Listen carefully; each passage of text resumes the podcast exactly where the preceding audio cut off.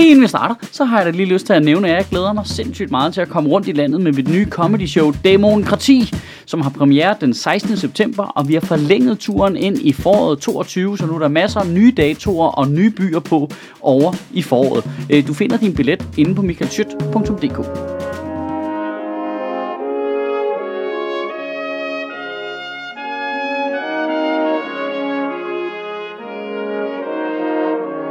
k. Goddag.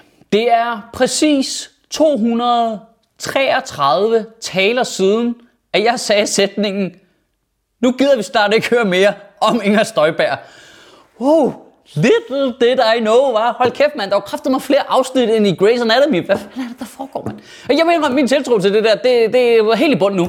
Selvom Inger Støjberg har fået en dom i rigsretten nu, jeg tror ikke, det er cirkus, der stopper. Altså, jeg tror bare, det kører videre. Ved du hvad? Hun skal ind og sidde i to måneder. Der kan hun lige nå at flække en ny biografi om Susie og Leo sammen. Og så er det direkte ud i Godmorgen Danmark. Bare hver dag, hver morgen, inden dit fjernsyn, hvor hun sidder og sammenligner Leos tekstunivers med dansk udlændingepolitik. Og ja, jeg er da lidt sent til Inger Støjberg er blevet dømt i rigsrettenfesten her. Men altså, hvad fanden er det for, også for noget old fis at beslutte sig for at udgive en fast dag hver uge? Og i øvrigt sætte sig ned og skrive det, og så var det mere end tredive sekunder. Kæft mand, det kunne lige så godt være fucking sort og hvid det her jo. Men der er faldet dom i rigs... Hey, hold lige op!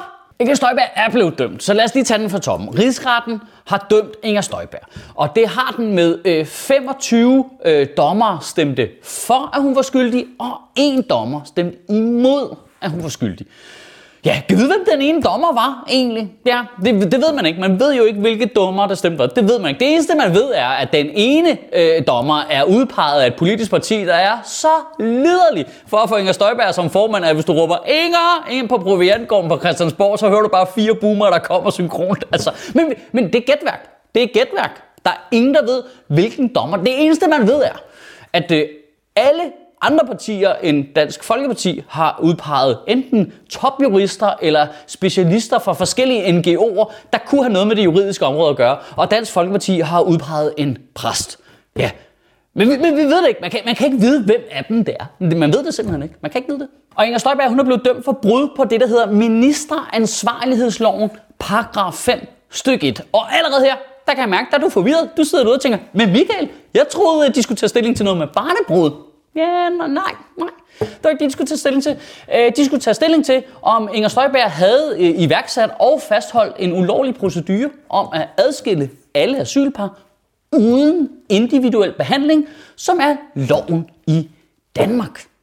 Men Michael, siger du så til mig, at Inger Støjberg egentlig kunne have lavet regler for, hvordan man boede sammen på et asylcenter, indført loven, behandlede alle asylparernes sager individuelt og derved skilt dem alle sammen ad, uden at være i konflikt med loven?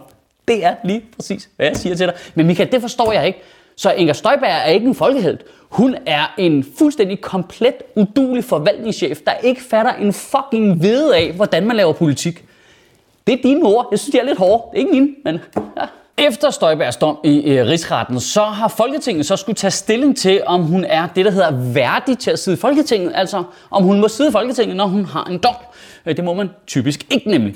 Og øh, altså, man kan sige i sig selv, så... Altså, at, at få en fængselsdom, altså ubetinget.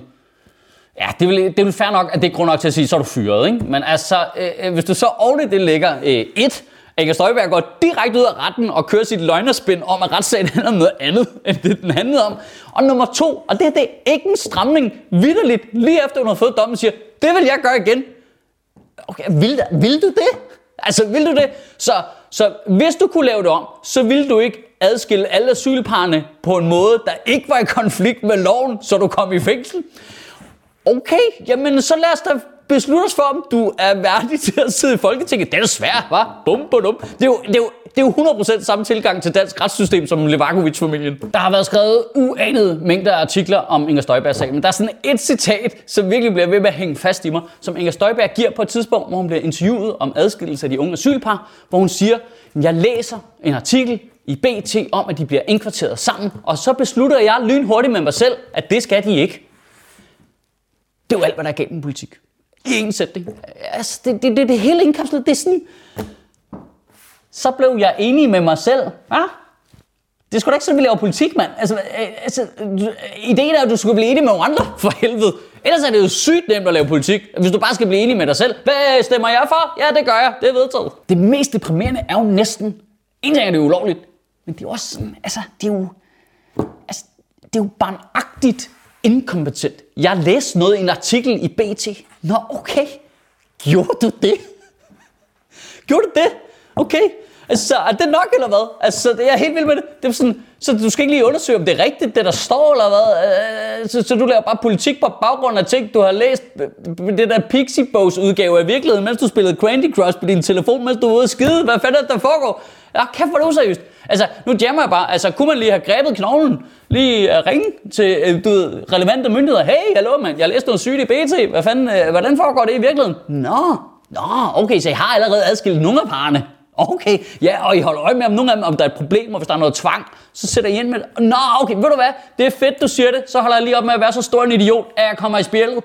Prøv at tænke, hvor stor en helt Inger Støjberg kunne have været, hvis hun var gået ind i det med et nogenlunde vidende politisk intellekt. Altså, hvis hun vitterligt havde, var gået i gang med at lave øh, meget tydelige regler, øh, nogle mekanismer i vores asylsystem, der gjorde, at når par kom ind, så blev de vurderet på en bestemt måde, og så kategoriserede man dem, og så for at forhindre, at der nogensinde i et dansk asylcenter skulle være nogle unge piger, der kom til at bo sammen med en gammel mand. Hvis hun var gået i gang med at lave sådan nogle regler, sådan, så det aldrig skete på noget tidspunkt ude i fremtiden. Men det var ikke, hun var helt ligeglad. Hun, hun er ikke kommet med én fucking regel, der kunne forhindre det. Hun ville bare fjerne dem, hun kunne se nu foran sine øjne, uden at være interesseret i, om det var et problem eller ikke var et problem, fordi hun gerne ville gå direkte ud i pressen og have nogle billige point, ikke? Det var det, det handler om. Det, der var, hun var ikke interesseret i at lave en eller anden strukturel ændring, så vi kunne lave et pissegodt system, der hjalp flest mulige mennesker. Fuldstændig ligeglad. Altså, nu, altså det, det, det er jo det, der er lidt vildt. Hun kæmper en sag, hvor hun ikke kæmper for noget. Der er ikke noget at kæmpe for. Hun kæmper kun lige for sig selv og den der ene, hey, jeg vil have det her point. Der er ikke noget... Altså, alene det der med at sidde og sige én ting ind i retssagen. Nå, nej, nej, nej jeg vidste da ikke, at de øh, forvaltede ulovligt, på trods af, at jeg bad dem om det hele tiden. Det kunne jeg da ikke vide. Og direkte ud i pressen og sige det modsatte. Nå, jo, jo, det gjorde jeg med vilje, og jeg vil gøre det igen. Og så sikkert direkte hjem og tænde for sine OnlyFans og sige noget helt tredje. Det er altså Bill Gates skyld. I ugen, der kommer, der synes jeg, du skal tænke over det her. Øh, hvis man siger sætningen, øh, Danmark er i forandring i de her år, så hører folk nok mange forskellige ting. Der er sikkert nogen, der hører sådan noget med indvandringsnød, som jo ikke er helt forkert. Øh, så er der sikkert nogen, der hører sådan noget med du ved, splittelse i samfundet, måske noget ulighed, noget, hvilket heller ikke er forkert. Men man kunne også godt høre, at vi har bevæget os ind i en fase, hvor vi har relativt mange kriminelle ledere. Altså, der, der sker virkelig noget de her år, gør der ikke det? Og, og det er egentlig på alle lederposter i samfundet. Altså, en ting er Inger Støjberg, altså, noget andet er Dansk Folkeparti bare gerne vil acceptere en kriminel leder som leder. Og, og hvis ikke det er den ene leder, så er det den anden kriminel leder, som er dømt for svindel. Øh, altså, øh, chefredaktøren for Ekstra Bladet er en dømt kriminel. Du ved, vi har firmaer, der sælger øh, overvågningssoftware til diktaturstater. Øh, der er et dansk firma, der lige er blevet dømt for at omgå en embargo for at sælge brændstof til russiske bombefly og Og, nu, og her har jeg ikke engang snakket hvidvask og MeToo, fordi så vidt jeg ved, så er der ikke kommet en reel, konkret juridisk dom ud af det endnu.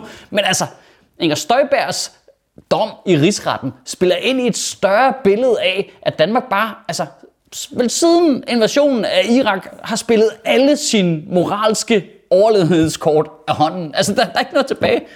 Det er de danske værdier, der har tabt i dag. Det er jeg faktisk enig med Inger Støjberg i. Det er det totalt. Engang var Danmark et land, hvor vi aldrig vil acceptere, at vi havde kriminelle ledere. Sådan er det sgu ikke længere, du. Gør dig have en rigtig god dag, og bevare min barrøv.